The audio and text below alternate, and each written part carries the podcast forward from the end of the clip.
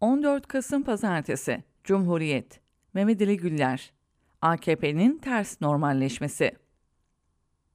Cumhurbaşkanı Erdoğan, Dış Politika Danışma Kurulu üyesi Şakir Özkan torunları 11 Kasım 2022'de İsrail Devleti nezdinde Türkiye Büyükelçisi olarak atayarak İsrail'le normalleşme sürecini tamamlamış oldu. Böylece Suriye ve Mısır'la normalleşme başlayamadan İsrail'le normalleşme tamamlandı bile. Bu terslik AKP'nin normalleşmeyi stratejik düzlemde değil de taktik düzlemde yürütmesinden ve Türkiye'nin çıkarlarından önce iktidarda kalmayı öncelemesinden kaynaklandı. Oysa tersine Türkiye Orta Doğu normalleşmelerine Suriye ile başlamalı, Mısır'la sürdürmeli. Ardından Körfez ülkeleri Suudi Arabistan ve Birleşik Arap Emirlikleri ile geliştirmeli ve programa en son İsrail'i eklemeliydi. Bu şu bakımdan da önemli. İsrail'le hızla normalleşmek, Suriye ile normalleşmeyi zorlaştıracak parametrelere sahip.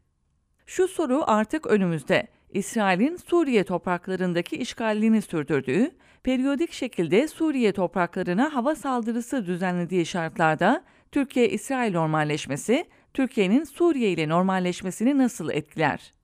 Zira şu kısmı Türkiye'yi ilgilendiriyor. Anımsayın, İsrail uçakları AKP'nin izniyle Türk hava sahasını kullanarak kuzeyden bile Suriye'yi bombalıyordu. İsrail uçakları Akdeniz'de uçup Türk topraklarına girip dönüp Hatay-Urfa hattından Suriye topraklarına giriyordu. Hatta İsrail uçaklarının bombardımandan sonra bıraktığı yakıt tanklarının topraklarımıza düşmesi büyük sıkıntı yaratıyordu. Bu arada İsrail'in Türk hava sahasını kullanarak Suriye topraklarını vurması sadece 2011'den sonra, yani Türkiye'nin de içinde yer aldığı Atlantik cephesinin Esad yönetimini devirme operasyonuna başlamasından sonra değildi. Daha 2007'lerde bile İsrail yakıt tanklarını bulan Türk çoban başlıklı haberleri arşivlerde bulabilirsiniz. Türkiye-İsrail ilişkileri bozulunca en azından bu konu fiilen ortadan kalkmış oldu. Şimdi İsrail'le normalleşmek bunların yeniden yaşanması riskini doğurmayacak mı? O nedenle Ankara'nın Türk hava sahasını İsrail savaş uçaklarına açmaması kritik önemlidir. Zira şartlar geçmişte yanlışlıkla meydana gelen durumların bile artık kabul edilemeyeceği nazikliktedir. AKP'nin hedefi Esad'ı devirmek, İsrail'in hedefi de Suriye'nin dörde bölünmesiydi. İsrail Savunma Bakanı Suriye'nin bir omlet olduğunu, omletten yeniden yumurta yapılamayacağını savunuyordu. Sonuç, AKP de İsrail de kaybetti. Esad ayakta. Ancak İsrail açısından mesele şu: Suriye'yi omlet yapamadılarsa da Suriye'de siyasi çözüme geçilmesini engellemeye çalışıyorlar. Bunu da periyodik hava saldırısı düzenleyerek ve ABD sponsorlu PYD devletinin kurulabilmesini destekleyerek sağlamaya çalışıyorlar.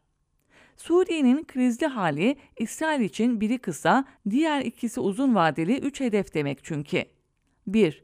Orta Doğu'daki İsrail sorununun ve İsrail'in parça parça sürdürdüğü Filistin'i işgal politikasının üzeri örtülmüş oluyor.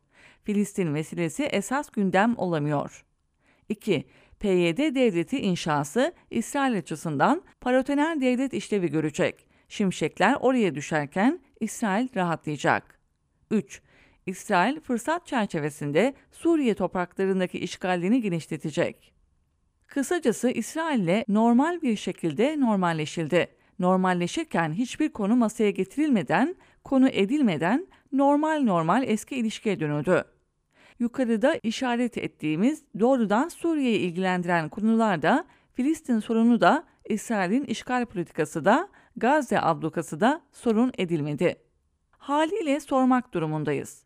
Normalleşirken hiçbir konu sorun edilmediyse, Türkiye İsrail'le neden anormalleşmişti peki?